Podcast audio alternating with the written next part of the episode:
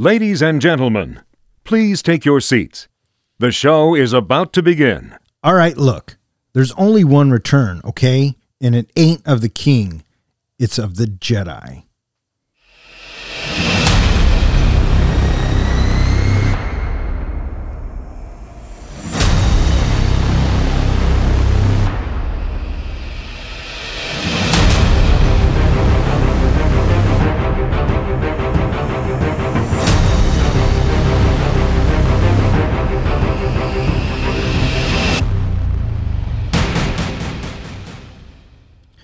Good evening, and welcome to the 25th episode of Three Guys in a Flick. This is where we review the good, the bad, and the absurd. Tonight's episode Clerks 2. Beware spoilers. Coming to you from my basement, this is Dawn. And to my right, we have the comic book guy, John. Snoochie Boochies. And to my left, we have the Professor, Ken. So, is there really a difference between Anne Frank and Helen Keller? Yeah, one was deaf, dumb, and blind, and one hid in a closet. Are you sure? Uh, will, will there be spoilers in this today? beware spoilers. Oh, did I even get to the episode? Did I say tonight's episode? No, you haven't even you haven't even touched that yet. Wow, I felt like I was on a roll. But you can touch this. Oh, snoochie boochies. Uh, so how you guys been? We had a couple of eventful weeks. Little hiatus. Yeah, I'm doing okay. yeah. Everybody good? I didn't have a heart attack in the last couple of weeks, so I'm up for that. That is always a plus. Yeah, that is a plus. Always a plus. Tonight we are talking about Clerks 2, which was released on July 21st, 2006.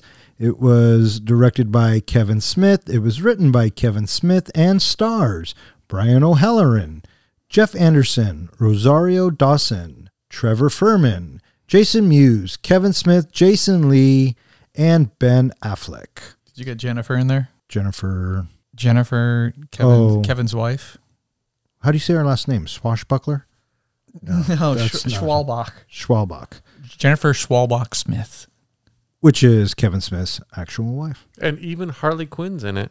Is that the little girl who's waving to him? And I couldn't be sure. I was trying to do the math, and Yeah, that's his daughter, Kevin Smith's daughter, that's what I thought. Harley Quinn. And that's his mom at the very end. She's the milkmaid. She's the same Oh, role I, she I didn't played. know that was his mom. Same role she played in. In, in the first one. The first one. How how long of a gap is this between one and two? Uh, that is a good question. Twelve years. It's right here in my notes, by the way. Page two. Oh, Kevin page Smith. two. Well, see, that's Kevin the, Smith revisits the well. That's the problem.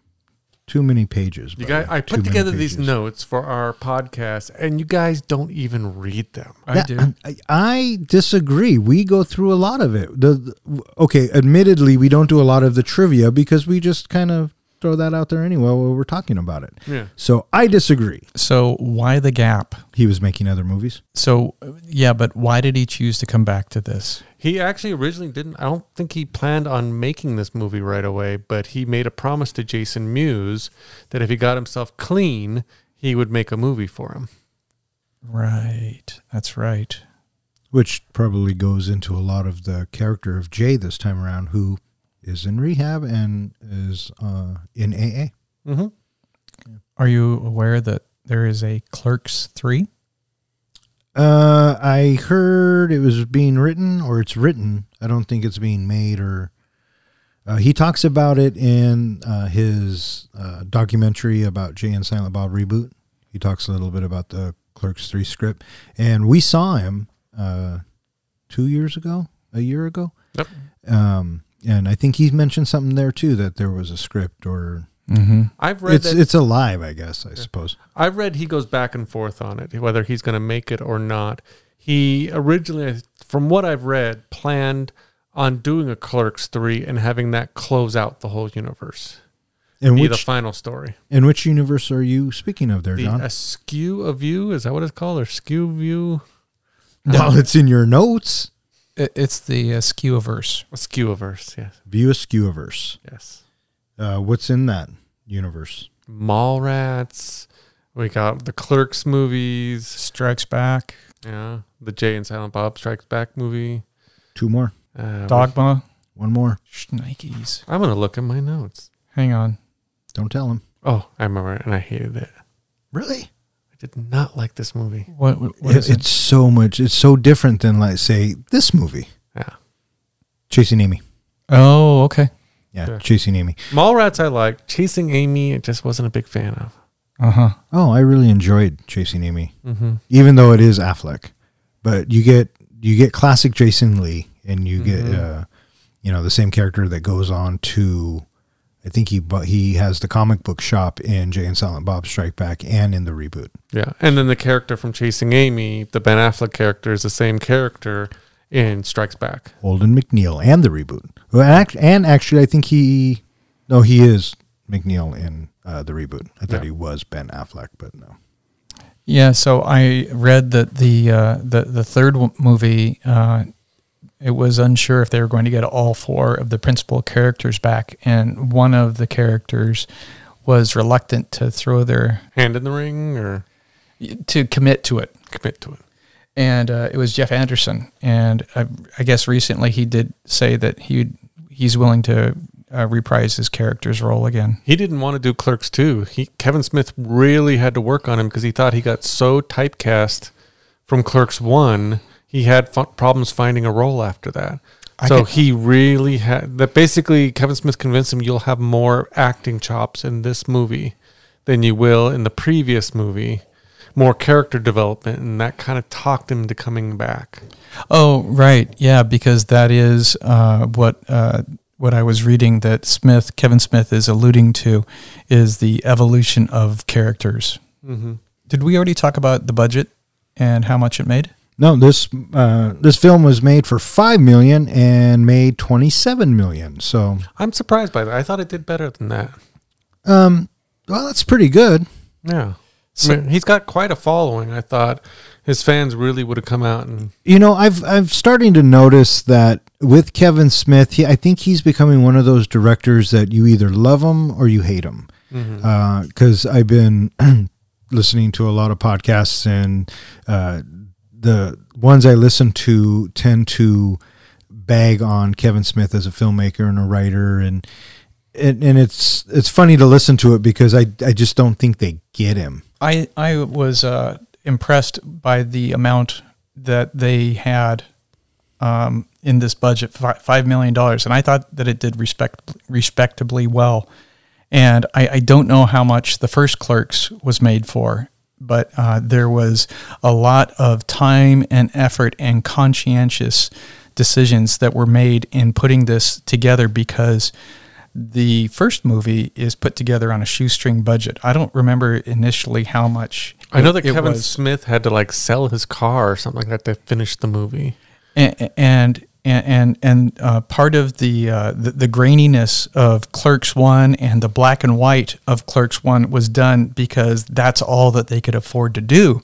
So the thought is, if we're doing a sequel to Clerks, what do we want Clerks Two to look like? Do we want to do we want it to look like the first Clerks, or do we want it to uh, be more sophisticated? And there was a lot of dialogue back and forth going should we shoot digital? Do we want film? What kind of film do we want to use? And what's what's our exposure that we want to use? And so a lot of thought went into that. And I, I, I think that it was money well spent in the second one. Do either of you have any idea how much the first Clerks was made for? Twenty seven grand. Holy buckets! Twenty. It's estimated. Yep. estimated 27 grand and i think it made 3 million no i'm sorry it made uh 31000 on its opening weekend so and i think it grossed uh 3 million worldwide so yeah not too bad Going back to one of our previous movies, did you know that he actually had scripted, written out, and wanted to make Dogma before this movie, but he couldn't get Dogma made. So he made Clerks in the hope that it would do well enough to be able to make Dogma. Yeah we said that at, when we did I'm- dog Well, Yeah. that's what I said. yeah, revisiting a I'm vaguely discussion. thinking about that. Yeah. Yeah. So, I mean, Kevin Smith is, uh, I'm a huge fan of Kevin Smith. So, this is our second film uh, from doing, uh, with doing Kevin Smith. And I kind of put it pretty simply, right? If you like dick and fart jokes, then you'll kind of get Kevin Smith. But you'll notice that he, he, he is a director that it's not always about dick and fart jokes. Right? I mean, as we were saying earlier, Chasing Amy is a much different film than Clerks. Uh, Jersey Girl, which is one of my favorite Kevin Smith movies, is polar opposite to anything in the View Askew universe. You know what I mean? Uh, then he goes and he makes something like Tusk. Did you ever see Tusk? I have read about it and I actually want to see it, but I have never seen it. Have you seen it? No. Do you know what it is? No, uh, well, uh, vaguely. He turns Justin Long into a walrus. So I'll let you chew on that for a bit. And then there was another one, Red State. Did you ever see it? That was pretty good. No. Uh, and then he goes and does something like Cop Out, right? So he's kind of all over the board uh, as a director. And I think these ones, these movies that are uh, the Askew, uh, a lot of them he he wrote, right? So this is him. This is what he's bringing to the table. This is what he finds funny, and uh, on a lot of levels, uh, I get it, and it's funny, and I I really enjoy a Kevin Smith movie. Now, this movie fit into our buddy film genre. Do you know the rules of what constitutes a buddy movie? Well, it's funny that you asked that, John. The buddy film is a subgenre of adventure and comedy film in which two people, often both men, are put together on an adventure, a quest, or a road trip. The two people often come from different backgrounds or have different personalities, and they tend to misunderstand one another. Does that not like perfectly describe this movie? Oh yeah. This is definitely definitely a buddy film. You have your kind of your straight man, your comedian, Who is Dante? you know, and, or in your comic relief, which is Randall, Yeah. Who's just angry at everybody. Yeah. And then you throw in a good supporting cast. And and not too many people come back from the original clerks. Like we said earlier, Kevin Smith's mom and uh who else? Jay and Silent Bob. Jay and Silent Bob come back. Uh, the their first customer. Was he in the first movie? Yeah. Yeah. Well, the the kid that buys the drugs from Jay and Silent Bob is the same kid that buys them from uh, the first movie. Was he in the first movie? Yes, what I it was either that or the Jay and Bob Silent, uh, Strikes Uh, Back. He's definitely the kid in Jay and Silent Bob Strikes okay, so Back. he's in that. Because he talks about how they, they make him laugh. yeah. and they- how they why do you sing come to these guys? Yeah. 15 bucks, little man. Oh, Yeah. that yeah, because that was from Jay and Silent Bob. Exactly. And then you have different actors who, you know, Kevin Smith has talked about it. People always ask him, you know, why do you always put your friends in the movies? Because I can put my friends in the movies. And so he always has these actors like Ben Affleck and uh, what's his name, Jason, Jason, uh, Jason Lee. They always come back and they play different characters often. He was even going to have Matt Damon in this movie, but unfortunately he couldn't be in it. A fire at Dante and Randall's shop forces them to take jobs at the fast food empire Moobies. Moobies. Exactly. Yeah. Just just think. Boobies. But There we go. instead say Moobies. Yeah. Which is from Jay and Silent Bob Strike Back as well. And Dogma, Dogma. was big in Dogma. yeah. Well, it's kind of big in Jay and Silent Bob Strike Back too. That's where Jay uh, sends his email rant. All you motherfuckers are gonna pay. Remember that one? hmm Yeah, that's good stuff. Good, uh, good writing. Uh, just off the top of your head, did you like it? In general, yeah, uh, there were numerous times that I laughed out loud. And you? you, you can always tell when the professor starts with in general, which means he really didn't like it. No, I think that he, in general, did like it. I think that in general, I, I would think that, and then this is just me, but I would think that some of the humor and some of the jokes may go too far, or I can see Ken just kind of rolling his eyes while it's going on. But he's along for the ride and he's having as Well, much I- fun as he can with it. I'm eager to hear the professor's rating on this one. I'm eager to hear your rating on this, John, oh, he's gonna joygasm all over this thing. because I, I, I find it um, strangely parallel to the movie Chef. I don't see it. I like a lot of crude, rude humor, and that that just gets me. But my point being that your you you thought that Chef was uh, it was wanderless. It, it it didn't it didn't go anywhere. It you you thought it fell flat because there was No tension. th- there was nothing necessarily happening. And so in this story, this story is all about hanging out and and and just BSing and not a whole bunch happens. But this movie has one thing that Chef needed that uh, didn't they didn't provide. Kinky Kelly and the sexual stud? I was thinking the Donkey Show. Good call. That's that's what uh, sealed the deal for Rosario Dawson. Yeah, I know. She she said she wanted to do it just so she could see one. Yeah. Yeah, that's that's funny. I mean, if you think that sort of stuff Which is makes funny, me like her even more. yeah. Look at Ken being a uh, donkey show lover. Well, it's not so much that as Rosario Dawson. Well, yeah. How could you not? Uh, I thought it was interesting that she didn't play Becky in Jay, the Jay and Silent Bob reboot. She plays uh, Justice's wife. Oh yeah, and I'm pretty sure it's not Becky. So I would have liked to seen Becky and Dante as a couple in the Jay and Silent Bob reboot. when the movie opens, you know, he pulls up and he opens it up and it's black and white. It's like maybe I've already seen this because you know that's how the first one starts out. Yeah, yeah. He uh, Kevin Smith does like to go back to the well. What do you think of the the amazing special effects of the fire? I had a chuckle. Yeah, it was pretty bad. So, th- th- yeah, he opens it and he closes it. It's like I did not just see that, and he opens it again. Well- do you know why it looked pretty bad? Why? It has it has it has to do with the color grade of doing it in the black and white graininess in in homage to the original Clerks, and with that color saturation happening against the gray and the the white and the black, it just it's really hard to pull off. So the fire is just a green screen, and mm-hmm. then they add that in later. I figured he he knew that it wasn't going to be realistic, so he just went, I don't care. Because if you think about it, if there was really a fire behind that metal door thing, He wouldn't be able. he to wouldn't be able to hold like- the door and pull it open. Right, right, and and it does kind of fit. Uh, it does kind of go along with the tone of the first film, right? Yeah. Gritty and low budget.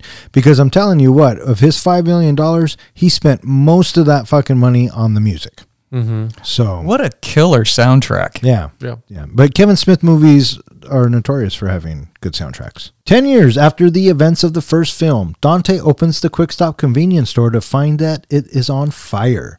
Randall had left the coffee pot on after closing the night before. Because Quick Stop and the adjacent RST video have been destroyed, Dante and Randall begin working at Moobies, fast food restaurant, along with Elias and their manager Becky. A year later, Dante is planning to leave his minimum wage lifestyle in favor of family life in Florida with his fiancee Emma, whose father will provide them with a home and a business to run. Afraid of losing his best friend, Randall becomes resentful towards Dante and Emma. Jay and Silent Bob have followed Dante and Randall and now loiter outside of Moobies. Although they continue to sell drugs, Jay and Silent Bob have become sober after they were arrested for possession and sent to rehab. They become devout Christians after their release. So the opening of the film, black and white, opens it up, that fire effect we were talking about, and then it goes into color, and then we kind of jump. Or no, I love how he's sitting there, and Randall is walking to work, doesn't care about anything, just and walks walks in. in, and then it's the firefighters that are shooing him out. What I I do dig about this movie is it almost feels like it takes place the next day after Clerks one. Yeah, I mean, it's got the same feeling. The characters look exactly the same. You can see that their lives have gone nowhere new. And all I kept thinking was, I wasn't even supposed to be here today. Yeah, and we don't get that line until the end and when they're fixing uh, the quick stop up. So yeah, we find out that now they're working at Moobies. I find it interesting that at least ninety five percent of this movie takes place over the course of one day. The intro and then and then the, the closing scene, those are separate days, but everything else is one day. Well, Clerk, Clerks was one day. How he- long has it been since you guys have seen Clerks? Oh, it's been a while. Uh, it was on TV not too long ago, and I stopped just about over really. Uh, so I would say a couple years at least, probably. For me, it had to be VHS. It's Really? been, it's been a really long time, and I remember being modestly underwhelmed with Clerks, and it because I had heard critically speaking that you know this is a, a, really fresh, really good movie, and it's put together on a shoestring budget, and I, I, I think I just didn't have the maturity to watch it at the time because you know I was a young buck, and next thing you know, I, I'm sitting there. Okay, entertain me on a Friday night blockbuster movie type of thing. It's just like, eh, okay. Yeah. So when Clerks Two is drawn from the helmet, I'm thinking, hmm, okay, because I've got a movie that I didn't necessarily feel all that strongly about in its original, and how often is a sequel better than the original? Pretty rare. Right. And so I was underwhelmed and I had modest expectations for the movie, and it did exceed those expectations. And like I said, I found it to be an enjoyable watch in general, and uh, I laughed out loud several times. Yeah. What did you think about? Again, we keep mentioning how Kevin Smith loves to revisit the well. What did you think about them bringing back a lot of jokes from Clerks and from you know little gags from different movies as well? Like in Clerks, it was snowballing. This movie was ass to mouth. Yeah. Did you did you appreciate those jokes? Do you think, oh my god, he's digging too far? No, I never once think that he's digging too far. Well, I shouldn't say that. There are films of his that you just kind of go, eh. But uh, I find that when he does revisit stuff, they're nice little Easter eggs or they, they're just things that he likes to throw out there. And because I know where they're from and I know if I heard it the first time it was funny, I'm going to laugh this time. And so, uh, like using the different things like snowballing and ass to mouth, that's just, uh, that's just in his outline, right? That's just in how he kind of writes things. So, I mean, a lot of his movies, because they do have uh, similarities and they do tie in, which makes it the skew, uh, skew universe. I mean, it all comes from his head, so it doesn't surprise me or it doesn't take me out of it. Or I, I, I love when he throws stuff back in there. And then he also does seem to grab a lot from his what is on like his one man shows, tours. Sometimes he does with Jason Mewes, as well as Comic Cons when he does the panels. Yeah. Seems like he takes a lot of things from those as well. Yeah, well, they say you write what you know, right? And I've always thought of Kevin Smith as a good writer.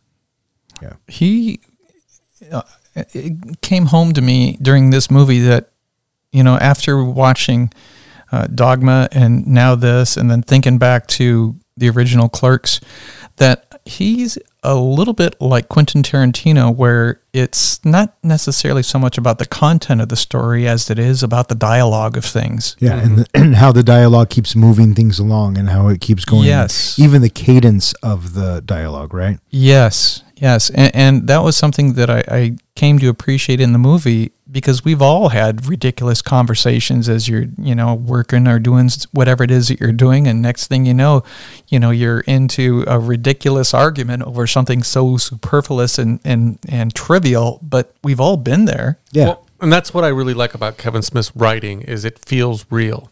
I mean, I feel like these are conversations that the three of us have had even before we started this podcast, which caused us to start this podcast. oh, uh, agreed, We've gotten into these kind of discussions all the time. Yeah. Wait, the snowballing? Oh, ne- never mind. See, Dramatic pause. I was going to say it just got really awkwardly quiet in here. And, Did- did- and for for those of you that don't know, I mean, for the professor to throw that out, What? fuck, dude, what do you what do you really want to tell us? what what's he trying to tell us with that lip balm? Oh, you'd have to be here to see it. You'd have to see it to believe it. Um, yeah. This- so and and you know, uh, are you going to start rubbing your nipples now? Is that what you were about to do? No, I was about to say this is why we don't have a video podcast. Oh, Wait. okay. That's what you wanted the lip balm for? Was for your nipples? They are a little chafe. So Yeah, there you go. So what's up with Jay and Silent Bob that that they follow these guys around?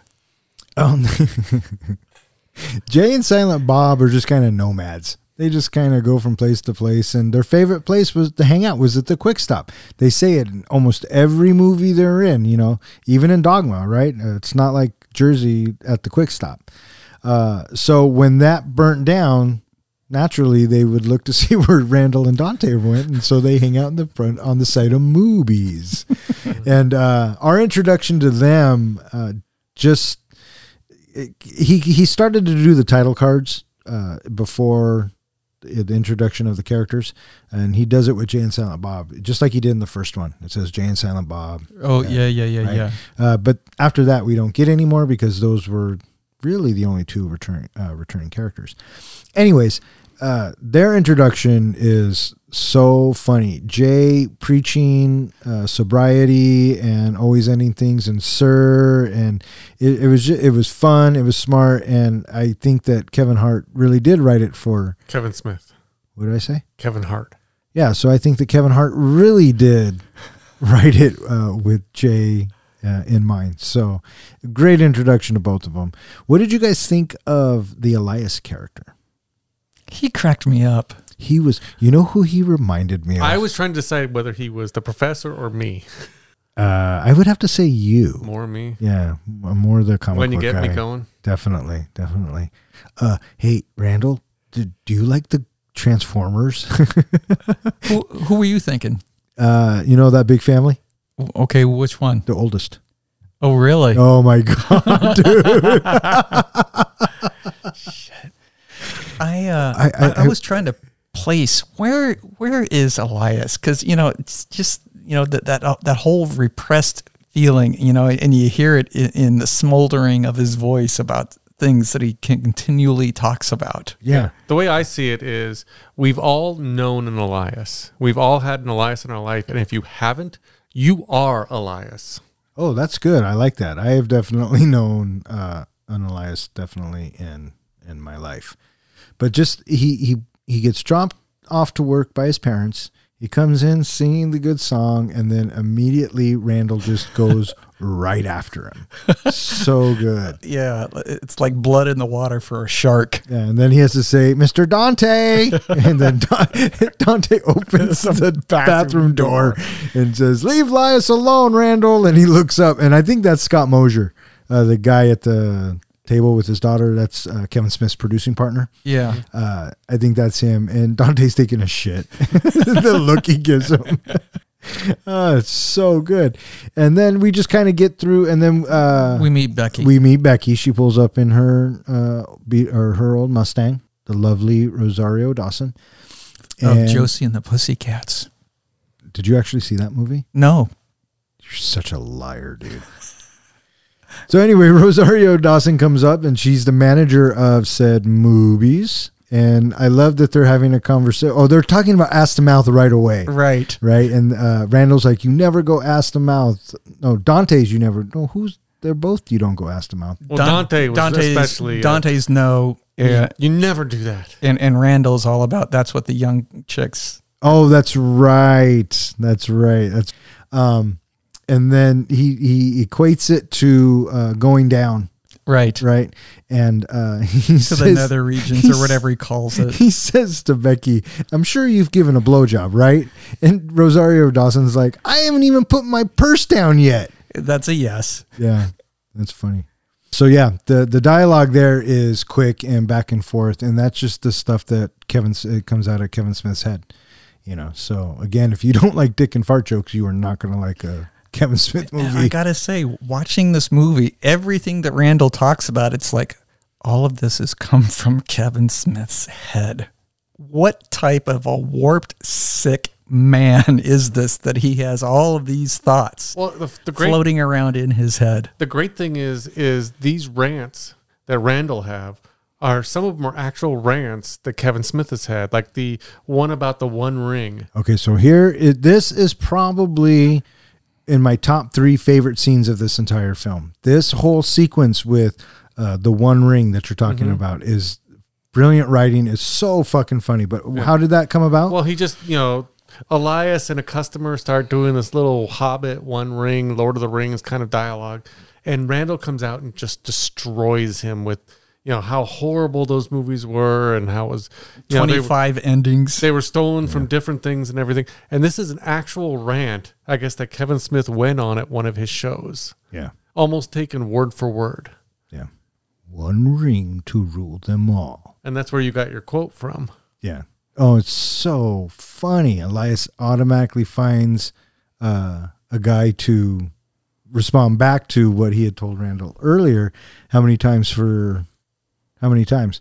Two for return, or was he say two for fellowship? no, it was three, then two, then four, And then Elias was five for King. five for return, and they slap hands. It's so funny, and they call uh they call Randall a nerd, and uh, Randall responds, I'm the nerd. You two are whipping out your preciouses. I loved that line. Yeah. Oh my gosh. I love the bit where he says, okay, here's the three movies. And uh, my buddy and I at work do this all the time, right? We'll just walk. And then the s- and here's the second movie, and then he does the stumble, and then the third movie, and then he gets into the fucking ending, Yeah. right? Oh, don't tell me that Sam doesn't give Frodo such a gay look. It's so, it's so funny, and then he makes the Lord of the Rings guy throw up. Remember? Yes. He says, uh, and then Sam just bricks in Frodo's mouth.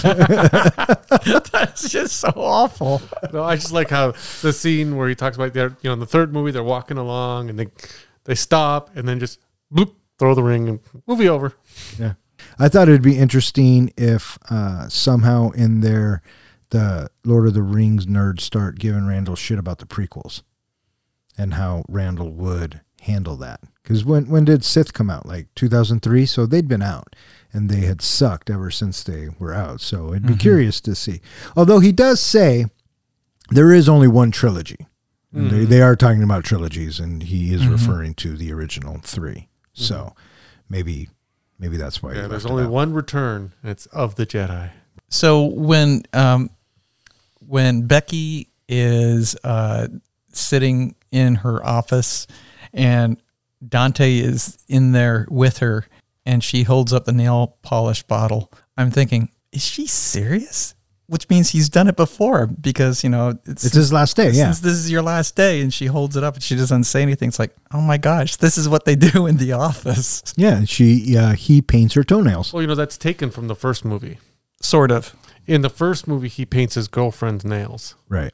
I mean, same action. He's painting something. Yeah, So again, it's one of those things that he's throwing back into Yeah. his movie. It's Yeah. like it's like that formula that he has. yeah, and it's better than actually working. I really liked the writing between Becky and Dante. They're they're very believable together. They are, and then you Okay, snap back so- to reality, and so- they aren't because Ro- Rosario Dawson and Brian O'Halloran. They're very different. Yeah, I mean, what do they call him? He's a fucking chud. Yeah. So but maybe he was just that good on there one night. Oh, maybe. I mean, she did have mayo in certain spots. yeah, I, I I also was thinking about maybe it's just because they're opposites that brings them together. Yeah.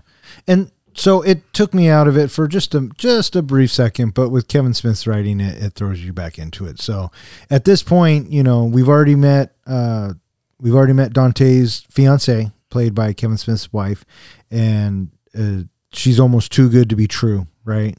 Yeah. And uh, they're getting married, he's getting out of uh he's getting out of Jersey, he's going to start a new life, he's going to be happy. He's gonna manage a car wash. He's going to manage a car wash. Even offers Becky a job. So I mean, Dante Dante's re- getting ready for a life changing experience. Little did he know it wasn't going to be the one that he was expecting. Yeah, the uh, the the the fact that it's their last day. I don't know. I I, I was surprised with uh, how laid back Randall was during the day, the arc of the day. He was really laid back about it. I, I was expecting him to be a lot more sentimental about it since they had spent so much time together. But of course, you know, we do get to see that at the end of the movie. I felt Yeah. they were building up to that. That you could tell he was bothered by it, but at first he's excited on planning that last day because he's planning that donkey show. Yeah. Uh, I, you just want to throw everything back to that donkey show. Should we just jump right to that scene there, buddy? I mean, did Oh. that? No, you got to Did- savor. You got to work your way up to that. Okay, you We- must be a you must be a Kinky Kelly fan. No interspecies. Uh, Uh, in, uh, interspecies erotica, fucko. Yeah. Yeah. What about what about pillow pants and Lister fiend? did you know? although we're probably going to get to that part. Did you know that Jason Mewes actually wanted to?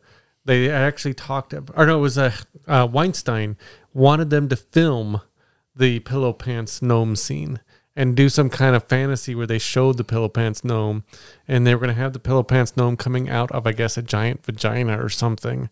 And Jason Mewes was excited because he wanted to take the giant vagina home with him, Oh, how funny. but uh, that got thrown out by Kevin Smith. Didn't didn't that kind of make you a little creepy to see Weinstein Weinstein's name at the beginning of the movie. Yeah. I was just gonna say let's let's go to the left for a second. Yeah, I was thinking, am I the only one feeling a little cringy about Yeah. watching this? I, I know. I was a little cringy. Yeah, it's like uh, um, But what are we supposed to do with that, right? We know it's not right. We know it's fucked up. We know he's a piece of shit. But that's a fucking funny movie. Well, Mhm. And so he's got a name on a lot of things. So yeah, Yeah, So yeah, and, he- and things like that. I mean, yeah, that that fucking sucks. And I'm glad fucking that sucks. But you know from what you read, Kevin Smith didn't use a lot of his ideas. So there was a well, lot I'm of sure he never did. kinky, nasty stuff that I think he wanted in the movie that they kept out. Well, I'm sure Weinstein wanted to be part of everything Yeah. uh, in every movie he made, obviously. So Mhm. fuck that guy. That's what we say. So, um, what which I really appreciated, um, pillow pants. That is a very ingenious little story to tell your child that there is a troll inside of you. It wasn't even like telling the child. It was his girlfriend explaining to Elias why they couldn't have sex because she has a pillow gnome. Pillow what was it Pillow pants. pillow pants the gnome living in her vagina. Why haven't you fucked Myra yet? Well, we can't because of Pillow Pants. What the fuck is Pillow Pants? Pillow Pants is a little troll who lives in her pussy. Pillow Pants is her pussy troll. Duh. You know how every girl's parents put a pussy troll in them when the girls are young uh, to keep them from having premarital sex? Sure. Well, Myra's is named Pillow Pants. And so and so even though she totally wants to have sex with me, Myra says that if I put my thing in her, Pillow Pants will bite it off. So I gotta wait until Pillow Pants gets peed out of her body on her 21st birthday so we can have sex. I just loved uh, Randall's like expression about this. Like he can't look wait, of horror. and he can't wait to tell Dante. He's like Dante, Dante. And and why does he have a look of horror when he's such a sick fuck himself? Oh, I know. But it's he can't believe this is happening and that this kid believes this shit. But that's fucking hilarious. Yeah. Either way you look at it, that's hilarious. I just want to know where Kevin Smith came up with that idea. Yeah, I don't know if I'd want to get inside Kevin Smith's head. That's what I'm uh, talking about. Yet another example of what the hell is going on in your head. But if you notice, and if anyone ever gets the chance to see this guy live, you should, because the way Kevin Smith just tells a story to you while talking to you, like on a stage, Wonderful. it- it's mesmerizing, and it's so good, and it's so fun to hear. And then you turn around and you watch his movies, and in a way, he's telling you a story, right? Kind of like the same thing, uh, but here he's doing it with uh, just brilliant writing, and he gets the right cast, and you know, Kevin Smith's the guy. If Kevin Smith does ever actually do like the last movie in this universe and closes it all out, he's got to close it out with with Pillow Pants. Pillow Pants has just ended. Like we find out he's real. Yeah, I don't know. I I, I- I wonder how he would close it out. I don't, wasn't the Jay and Silent Bob reboot? Wasn't that supposed to end it? They've talked about that, but then they've also talked about Clerks Three being Oh, right. the end. Yeah, I think we just talked about that. As well. So who knows? I, I think he'll he will keep revisiting the well as long as it keeps working. Yeah. So they go about their day and they're working, and then uh, W- We have, Randall has a. oh, oh, I was just going to say we have these numerous little conversations. You know, we have the whole Lord of the Rings. We have Lance come in, the pickle fucker. Right, that's where I was getting to. Yeah. It- Yeah. And and it's just these little moments throughout the that pass the day. Yeah, and uh, Pickle Fucker comes in, Jason Lee, and he play. He looks like uh, he walked off the set of My Name's Earl. which basically he did. It was supposed to be Matt Damon, but they couldn't get him, so they basically grabbed Jason Lee off that set. Yeah. I love how uh, Randall puts flies in his burger and he takes the ice or some the kind of urinal. Now, do you know that's the only scene that Jason Mewes directed was the scooping the ice in the urinal? Oh, that makes sense. That's funny. I didn't know he was a director. Yeah, they gave or uh, Kevin Smith gave him act or directing duties on that one scene. That's awesome. And then what's even more funny is he gives it to Jay and Silent Bob because he knows he's not dumb. So it's pretty funny. I like how that thing. You know, after that they're like, "This tastes like piss and fries." Yeah. Why do Or they piss know and what flies. that tastes like? I don't know. And then and so uh, Randall has a little hissy fit and gets all bummed out because he hasn't done anything with his life in 30 plus years. And they take off and they go go karting. And then the, During work. during work, right? They just take off. Uh, raindrops keep falling on my head. Who is that? Is that? It's not Tom Jones, is it? I don't think so. Raindrops keep falling on my head was famously put into a movie. What movie? Uh, raindrops keep falling on my head. Oh, Butch uh, Cassidy and the Sundance Kid. Correct. And the uh, it was the bicycle riding scene that Robert Redford had, and apparently uh, Robert Redford was the only one that was able to ride the bike, and uh, they thought they thought it's just ridiculous. Why are you putting this scene into the movie? This has nothing to do with nothing, and the. Uh, a- and the song, what does this song have anything to do with bicycle riding in a field? I don't get it. And yet, number one hit propels the movie to superstardom and one of the first things that people talk about. B.J. Thomas.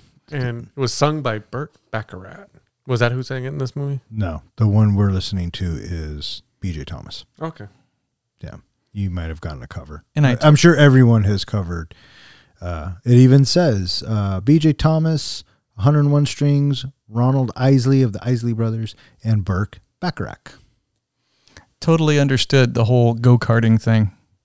Yeah, it centers him. Yeah, you know, t- taking you back to where things were, g- where you were good and happy and whole. Yeah, So Where- unlike unlike jerking off at the office like John does. Doesn't jerking off center you? Mm, no. Yes, it does. You're such Well, a liar. what what centers you, Don? Uh, I I told you When the family gets to be too much, where do you run off to? the go karting. Okay. Professor, you got a place?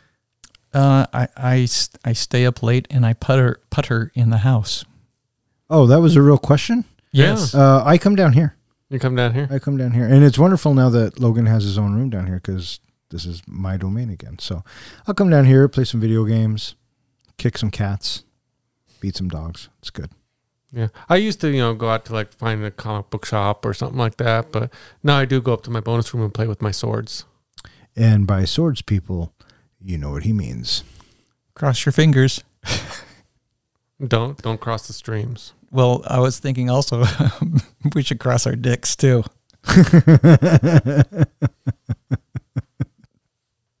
Oh, that Kevin Smith, such a good writer. Uh, speaking of Kevin Smith and writing, uh, so Randall's use of Porch Monkey. Oh my God. We're going there. When Wanda Sykes comes in, it's like, oh, this is going to be good. Yeah, and I guess I don't I don't know how you look at it, but did it watching this scene again uh, in its entirety? I've forgotten how much uh, Kevin Smith wrote in the N word during this whole bit, and I got to admit, every time Randall said it, it, it was a little cringy, right? But I think the the nature behind it, and and I think that the way it came across. I don't think he was trying to be offensive. Uh, were any of you offended by it? No, because I've had this discussion with people before that you know there are certain words that are just no nos that you just you just don't say because they're hurtful to others, and then there's words that you think why why are you letting this word hurt you? And you know the use of you know I, I even cringe think you know saying it the porch monkey phrase is a hurtful word, but if you think about it and you break it down, it's such a ridiculous turn of phrase. Well, I mean, you could really say that about any word. So um, I, I see what you're saying, and I, I think that the way they wrote it and the what, what Randall was trying to do, because you see on the actor's face, or you, the, the character really didn't think it was a racist uh, race racist term. Mm-hmm. You know, it was just something that his grandma used to call him, and I love how he kept saying uh, he would say it, and people would look at him and he'd go, saying it. well, no, he would he would say it, and people would looking at would look at him, and he'd go, "It's okay, I'm taking it back." He you know how many times I've said jacket. that? It's okay, I'm taking it back. that St. Mark, Yeah, yeah, going yeah. I'm, I'm taking the S back. So thank you, Kevin Smith, for that. Yeah, so I, I can understand the the discussion of words and how they've become bad and how he wants to take it back, things like that. That was an interesting argument. Well, it, it's born of ignorance, and, and so Randall just didn't know any better. And when you see uh, Becky and uh, Dante, you, you know, going off the deep end, then Randall should be taking the the cue of, okay, this is never to be used again. But you know, it's out of ignorance. Yeah, and their reaction is that's what's funny to me in this scene. It's it's not the use of the words or or whatever, but it's every time he says something that's racist, the shock and look on Dante and Becky's face is just, and then even Wanda Sykes, right? Oh hell no! What did he just say? Right? It's so funny, and then he gets to the Jewish one, and then Dante's like, "What the fuck, Randall?" And we get so funny, but you know, I don't know. I think I got the most laughs out of the husband, Wanda's husband, who just wanted his free burger. He says, "You can't taste racism, baby." and then she throws it on the ground, and he's gonna pick it up, and she's like, "Don't you pick up that shit!" It's so funny. That's good. Anyways, I thought I'd just throw that out there. no, that's good. Dante tells Becky that he is worried about dancing at his wedding, so she takes him up on the roof of the restaurant to teach him some moves. Dante soon lets go of his inhibitions and begins dancing. When the song ends, Dante, caught up in the moment, confesses his love for Becky as she reveals that she's pregnant. Dante and Becky had a one night stand at work a few weeks before. Becky tells Dante not to tell anyone about the baby. However, he tells Randall, and an angered Becky leaves when she finds out. Randall encourages Dante to leave movies and search for Becky so he can put up a surprise going away party for him. Randall hires Kinky Kelly and the Sexy Stud, a donkey show, with a fog machine for the party. When Dante returns, he mistakes the fog for fire and calls the fire department. But upon discovering that it's not a fire, he proceeds to watch with Randall, Jay and Silent Bob, and Elias. The group discovers that Kinky Kelly is, in fact, the donkey, while the man, Zak Knutson, whom Randall thought to be the pimp, is the sexy stud. When Becky returns, she too admits that she's in love with Dante. As they kiss, Emma arrives. She throws her engagement ring at Becky, dumps a cake she's made for Dante over his head, and walks off angrily. When when the dance scene that they go up to the roof for, did you notice the the color, the change in color? The change in color it is uh, it's saturated. It is it is very rich and very warm, and it it it conveys you know like you feel like it's a bright sunshiny day even though they're up there on the roof, and uh, you see it especially when we uh, look at Elias dancing down at, at the drive-through window area. The, the the yellow on the wall just pops and everything looks like orange almost on fire and and and the vibrance of the purple of the shirts are very very pronounced to watch the whole movie like that it'd be like, oh gosh it would it would just I think it would drain on me to to see the these super rich colors after he comes back down off the roof, the color's all flat again. The purples are very pale, and and and and the the the yellows are all muted again. Are you sure there's not something wrong with your TV? No, I didn't notice that at all, did you? Well, I wasn't dropping anything that night, so no. Nice. I'm going to have to go back and look for that. I've never noticed that. I thought maybe maybe it's to match the music, or is it to match the fact that they? oh, but you saw the color change. I think I know what he's talking about. oh, It- okay. it's all about the mood that's happening, right? This, mm-hmm. this, this is where where where Dante is is admitting that he's falling for her. He's falling in love with her, and it's a very very happy moment. We have the dance scene going on right afterwards. You know, where we have all those people come out of nowhere, and all those people are dancing together. Yeah. Oh, it's up there again with one of my favorite scenes. You know, I, there, if you had to pick three scenes in a movie, uh, this would definitely be in the top three. This one and the Lord of the Rings discussion, for sure.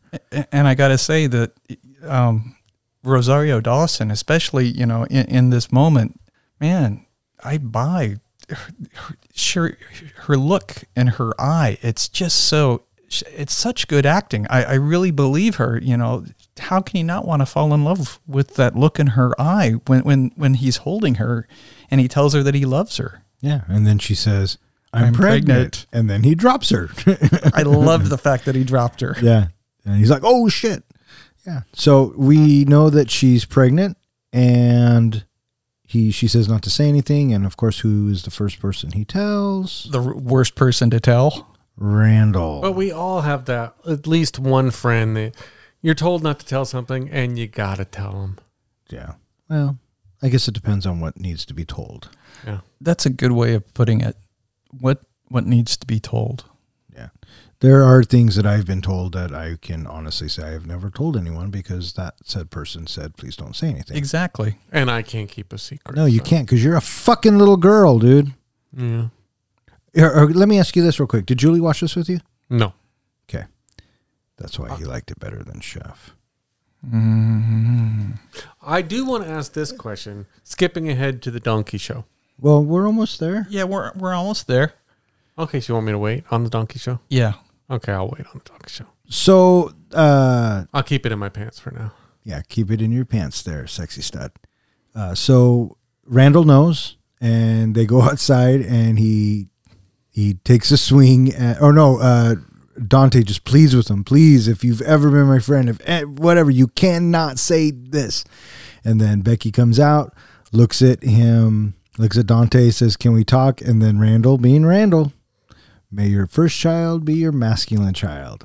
And so uh, Rosario Dawson takes off, and then Dante swings at him, and he gets mad at uh, Randall for moving. So it's funny shit, funny, funny shit. Then she goes off. Kinky Kelly and the stud pull in, and uh, Randall sees this, and he's done. And I thought for sure Dante would see the trailer and everything too, right? But he doesn't. Or that he was going to call it off. How, how could this day get any worse? Right, right. And so he tells her, "No, you go." He tells Dante, "Go look for her. Go look for her. Come back in an hour.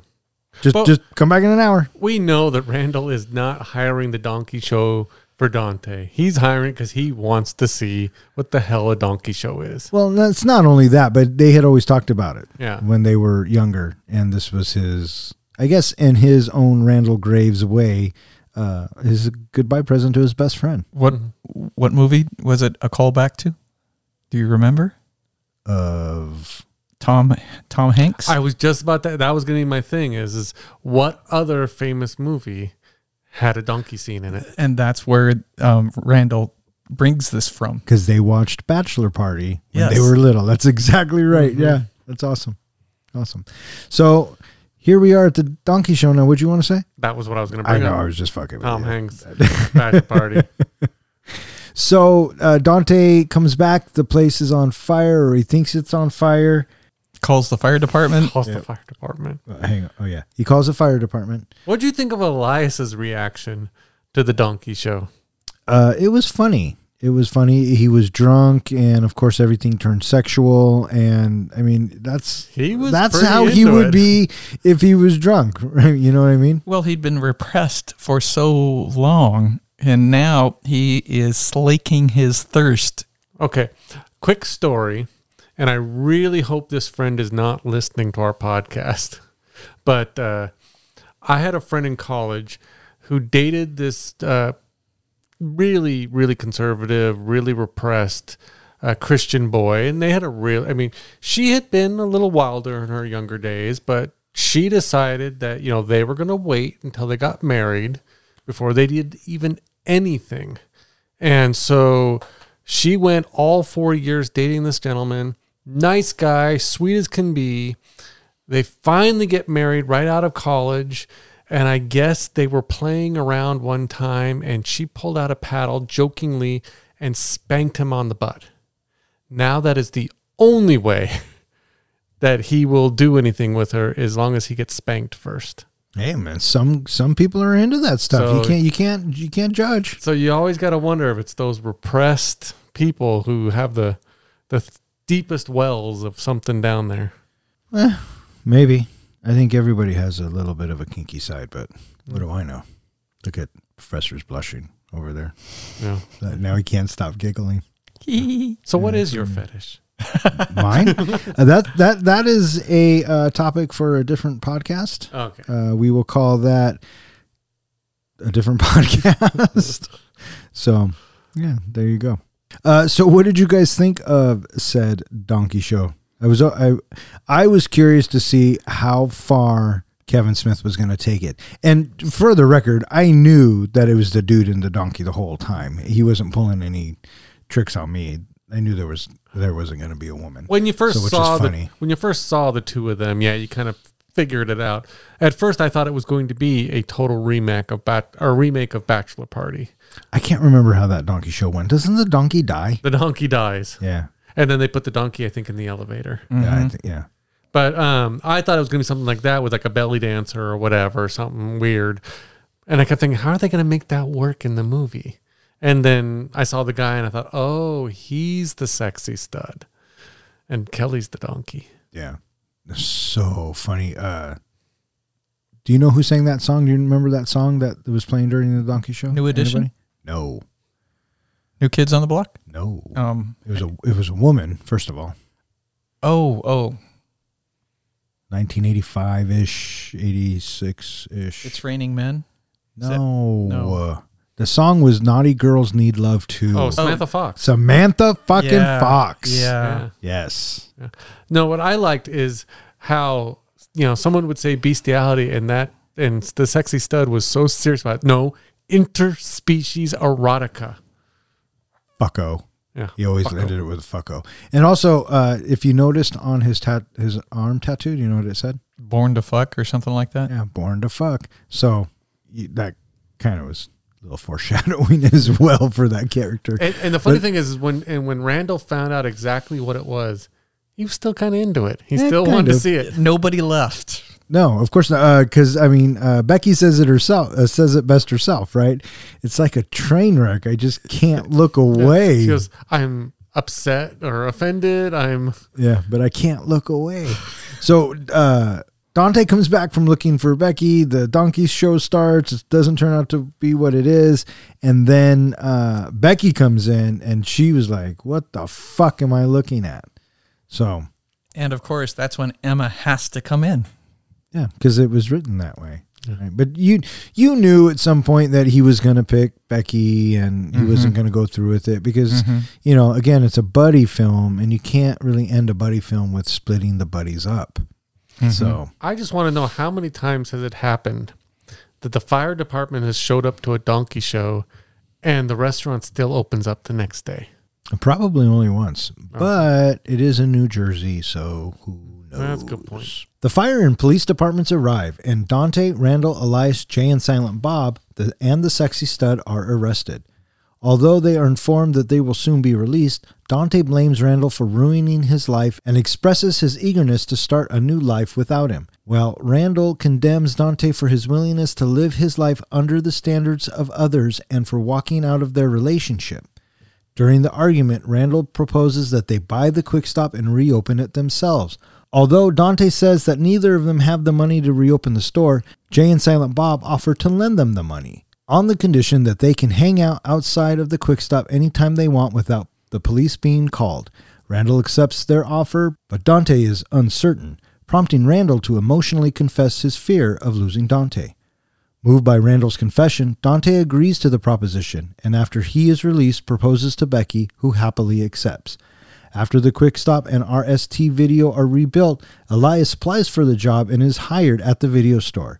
In the very last scene, with the store open, Dante tells Randall, Can you feel it today? Today is the first day of the rest of our lives. End movie.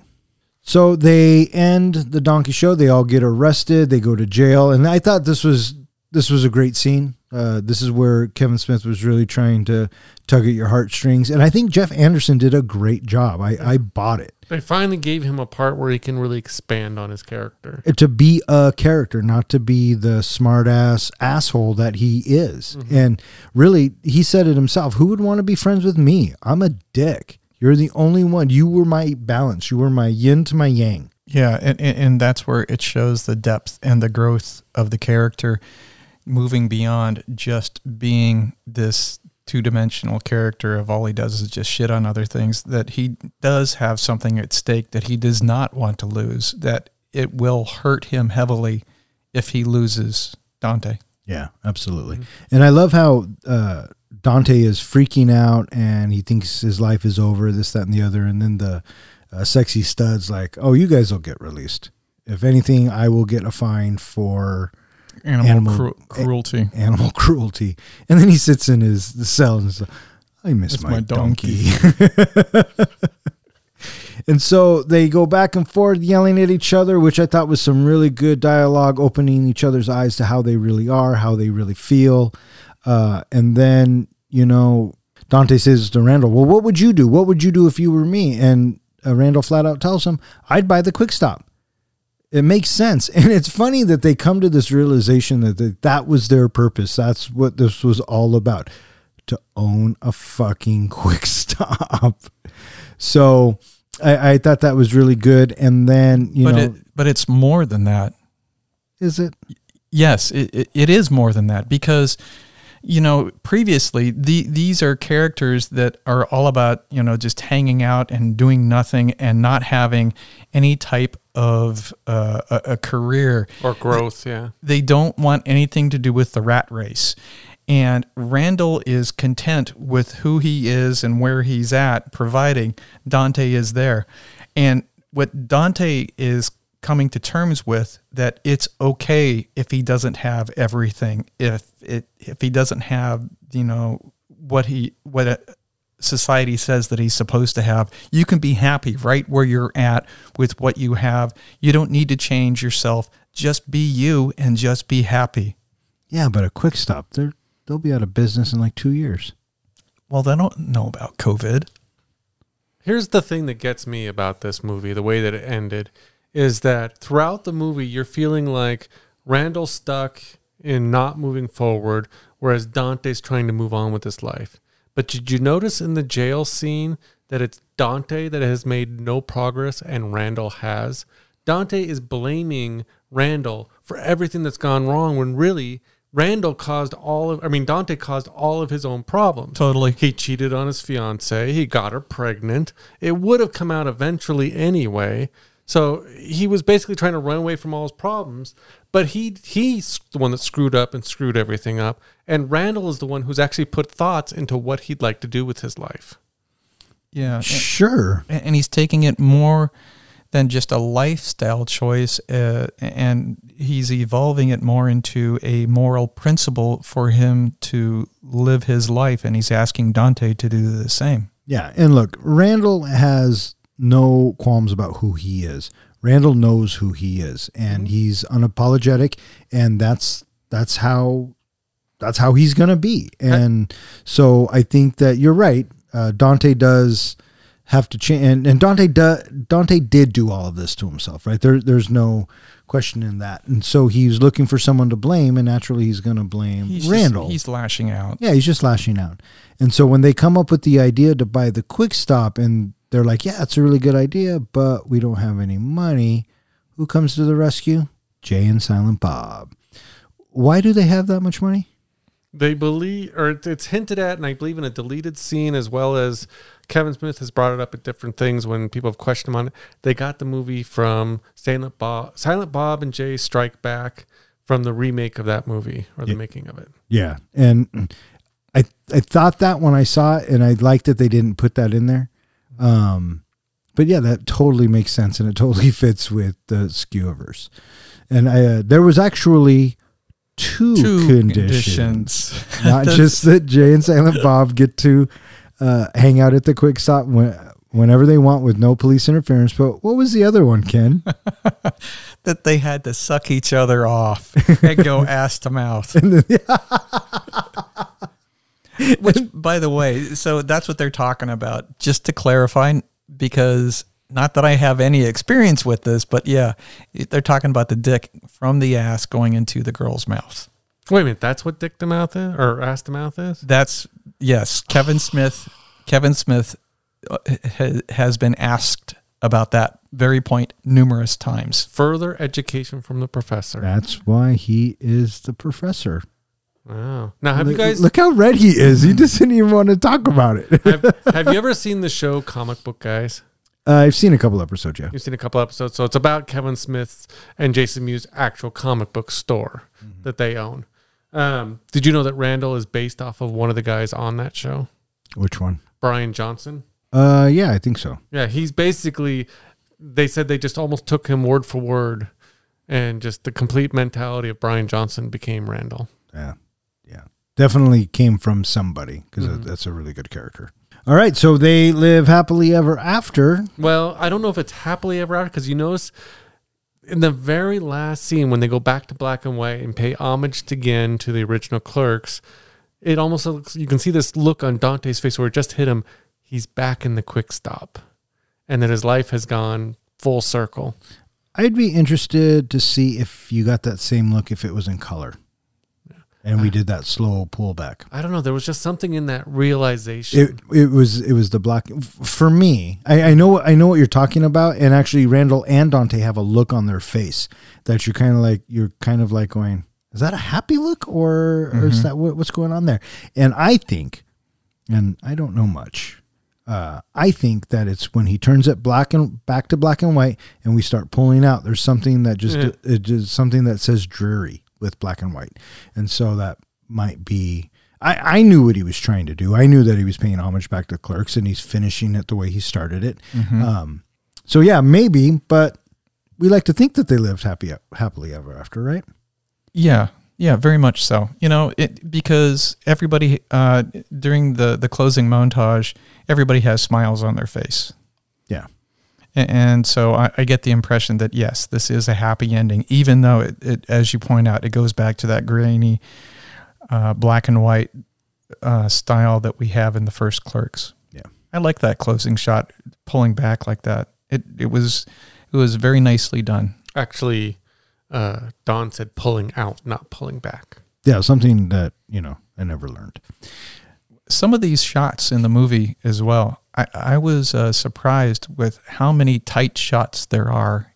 There was a lot of tight shots in this movie where it's where it's mostly just their faces that that that take up like eighty percent of the screen. Yeah, well, kind of like you said in the beginning, this is a very character driven movie, right? Even though it's a comedy and it's a buddy film, but it's it's there's a lot of depth. Okay, I shouldn't say a lot, but there is actual depth to these characters this time around, and I think Kevin Smith was trying to convey that with the way he mm-hmm. was shooting it. Yeah, the first movie I think was just comedy. It was Thirty-seven thousand. How would I say? Twenty-seven. twenty-seven 30? thousand. Shit, twenty-seven grand. That was there wasn't really any character development in that first movie. No, it was all dialogue. Yeah, it was just all It was all quippy stuff- dialogue. stuff out of and- Kevin Smith's head. This one, especially in the jail scene, actually had some building and some character development and some some real acting. All right, so let's go ahead and rate this bitch, John. How do we do our ratings? Our ratings are based off of rewatchability. Is this a movie that you'd want to go back after the first time and watch again? Uh, would you just want to watch bits and pieces of it? Would you actually sit and rewatch the whole movie? Or are you just craving to see it again? Or, like Chef, you never want to see it again? Fair point. And it also has to do with, you know, how soon you would want to watch said movie. Like uh, Chef, I'd watch tomorrow. Uh, Flash Gordon, never again. But, you know, so that's that's oh. kind of where our rating scale falls into. You'll crave it. Of Flash Gordon? Yeah. Dude, I'm going to tell you this once. You want to keep working here? Stay off the drugs. Anybody? Anybody? What movie did that come from? Anybody? I am thinking hard. Blanking. I remember it, though. I got nothing. Coming to America. Yeah. That's what I think we should start doing too. Just throwing out random movie quotes and stumping each other. You're pretty good for those. Yeah, I could be. Yeah. Yeah, that's what they say. Okay. Uh I picked the movie. I will go first. Fine. Unless you want to go first. No, no, no. Please, I insist. No, you, know what? go first. Now Hmm. I want you to go first. Very, Do it. Very dangerous. You go first. Do it. Raiders of the Lost Ark and any fucking movie ever made. Um, do it, do it. Uh, okay. Jay and Silent Bob Strike Back is not the name of this film. We were talking about Clerks 2. I've said it before, I'll say it again. I like me some Kevin Smith, uh, just as a writer, director, overall filmmaker. I think he has a lot of unique ideas, and most of the time, his dialogue is quick and funny and engages you. Uh, I still love Mallrats. Mallrats is probably one of my favorite, top two, probably favorite Kevin Smith films. uh, and this, you know, is definitely in the top five. I chose it because it was a buddy film, and to be quite honest, when I said buddy film when talking to Keenan, he said, "What about Clerks 2? And I said, "Oh yeah, I haven't seen that in a while." And after watching it again, and I know that I loved the film when I saw it. I saw it in the theaters. I've saw I've seen it on Blu-ray when it came out. I'll watch it when it's on TV, but it it'd been a while since I've seen it, and so sitting down and watching it again last night kind of takes me back, and I really enjoyed the movie. Uh, from beginning to end. Yes, there are some uh, squishy scenes uh, or cringy scenes, maybe, uh, but I mean, the movie still holds up for me, and because of that, I could watch it again after we're done recording. I could watch it again tomorrow morning, tomorrow evening. I could watch it again, is what I'm saying. So I'm going to give Clerks 2 a 4.5. Wow. I was thinking it's going to be up there like that. The more you went on, yeah, it's going to be up there. Can I go next? Because I want to hear Professor's last. Sure, buddy. Is that okay, Professor? Sure, buddy. Oh, okay. So Clerks 2, this was probably the second time I think I've ever seen this movie. The first time being when it came out. And it's one of those movies that kind of in the back of your mind you want to see again, but you haven't gotten around to it. Uh, so I was glad to see it come out of the helmet, and I was glad to watch it again. And there were a lot of scenes that I had forgotten about, a lot of dialogue. And I really connect with the dialogue because I always joke with my wife that I hate everybody. I am not a people person. I don't like being in situations where I can't just go off on geek speak. And, you know, the three of us, we get together and we geek out over certain movies and we get into big arguments and just like in this movie. And so this movie felt like it was almost like an homage to our discussions. So I really did enjoy the movie and I enjoyed the dialogue. I always enjoy like when we saw Kevin Smith in person, I enjoyed listening to him and his stories. And you can see where his movies come from. I mean, he's he is a geek at heart. I mean, he is just like one of the people. Uh, so I really I did enjoy watching this movie again. In fact, I was just saying that I'm actually looking forward to seeing it a third time. I want to watch it again. The only thing I can think of is that after watching it a third time and maybe a fourth time, it's going to start getting stale after a while. I don't know if the rewatchability is that you could you keep watching it over and over again, or do you need a break in between for you know a year or two before you see it again, and so you can kind of remember some of the parts. So um, on that basis of yes, it's rewatchable. No, I don't think it's rewatchable right away after watching it. I'm going to give it a 4.0. 4.0. That's still pretty high. It's high because I think it's got a high rewatchable level, but it's not a movie that I could go to anytime. A movie I could go to anytime and rewatch, like Flash Gordon, would be a five. But, But you didn't give Flash Gordon a 5. no, there was a few little minor things in Flash Gordon. I Can I go back and amend my score? I want to give it a 0. For Flash, Okay, 0.5. well, we had a different rating system back then. That's fair. Fair point. Fuck that guy. Okay, on to the professor. So this is the first time I've seen the movie, and I was curious to watch Clerks again, but I never got around to it, and I um, thought that I- I should be just fine watching this movie without watching the first Clerks. Right? It's probably been practically as long as the gap was from Clerks to Clerks Two for me. You know, when these movies were made. I laughed many times during the movie of the absurdity of the situ- the situations and and how outrageous Randall was and his brutal honesty about things.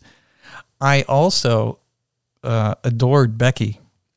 I found her character to be easily believable, and uh, her her uh, her character really uh, helped put the movie higher for me, just because she was uh, such. I felt a genuine character, so she, uh, she, in my opinion, played that part well. I also always enjoy Silent Bob. Silent Bob is wonderful in his uh, nonverbal expressions in conveying the attitude that uh, Jay is conveying in his dialogue, and so those those were were very good for me. It, but um, in general, I think it's an okay movie to watch. I am not necessarily looking to watch the movie again. If somebody else were to say, "Hey, let's watch Clerks 2," I would watch it again certainly. I don't know if I would pick it myself if I'm just by myself and say, eh, you know, it's been a while since I've seen Clerks 2. I, I think that for me, it's probably a 3.5. 3.5, 4.0, and a 4.5 for me. One thing I forgot to bring up um, in all of Kevin Smith's movies where he plays Silent Bob, he always has something so dramatic to say or something, you know, that just hits you, you know, like no ticket or what'd you think of his big I got monologue? nothing. This I got nothing. Well, you know why he did that, don't you? Why? Because Jay put him on the spot. If you go back and look at all the other movies, Jay doesn't really antagonize him to say anything. He doesn't. Maybe in Jay and Silent Bob, they kind of get into an argument via, you know, mime motion. But normally, uh, Silent Bob just comes out with his his little lines. But I thought it was awesome the way this one went down. Right? I got nothing. And then he calls him. Then Jay calls him a name, and he says, uh, "You know, man, that's really hurtful. What do you ever contribute to the discussion?" Besides pussy. Besides, you got one word, man. Pussy. Jay certainly had some very fun moments when uh, Emma says, "Come outside, I want to show you something." And we got Jay out there with his uh, overcoat wide open, and he's he's naked underneath. He's doing the dick tuck. Yeah, Not that. it's, it's so fun. All right. So this is the time of the podcast where we are going to go ahead and select our next film. It's been a while, and I think I was the last one to draw. Uh, I think I drew Clerks too. No, you drew Clerks. I think I did Clerks too. So that's to me. Oh, What was before? Yeah, because I picked Chef. So basically, what we do is we have a bunch of movies in a Bronco helmet that we all contributed, and we're going to let the professor pick what our next movie will be. our next movie is a road movie. So it's not mine since my road movie's already been picked. The name of our next movie that we are watching, The Blues Brothers. Oh, nice. That would be one of mine. Yeah. We'll find it. Don't worry your pretty little head about that, Hemming. When I thought of road movies, that's the one jumped in my brain. That is the original, it feels like, road movie to me. Uh, that depends on when it was made, because Easy Rider was a pretty, and I think Easy Yeah. Rider was made before the Blues Brothers. Bing Crosby, Bob Hope. Yeah, these are movies I have not seen. No, but they had a whole they had a whole bunch of 'em. Road to Morocco. Uh, Oh, Cannonball Run. Cannonball Run was a road movie. That was made in 81 or 80. But the Blues Brothers, what was the Blues Brothers? made? 76. Yeah. Because it has Carrie Fisher, Aretha Franklin, Dan Aykroyd, the late, great John Belushi. Had had a uh, uh, a a lot of cameos. Yeah. Cab, uh, Cab Calloway? Yeah, Yeah. Yeah. Yeah. Paul Shaffer. Yeah. Mm-hmm. yeah, yeah. Does anybody want to say anything else while you have Would- the mic? Would, would people like to know where to find us? I don't know. John, would they like to know where to find us? Thank you for asking. I didn't fucking ask, but you can tell them anyway. I will, in fact. Uh, they can find us at our website, three guys in a threeguysinaFlick.com. They can find us at any popular or even unpopular podcast hosting sites. We have a Facebook page and a Twitter page. All right. So now that all that's been said, as Jay would say, get the fuck out of here. It's time for us to go. Thank you so much for listening. Normally, we would give out like a contest or prizes, but since we only have like one listener, you're a winner for just listening. That's right. And you know who you are. For Three Guys in a Flick, this is Don. I'm John. And I'm Ken. Thanks for listening.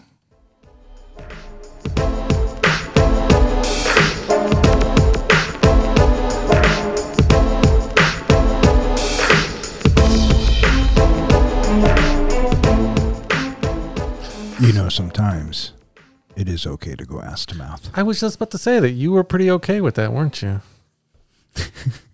You tell me, buddy.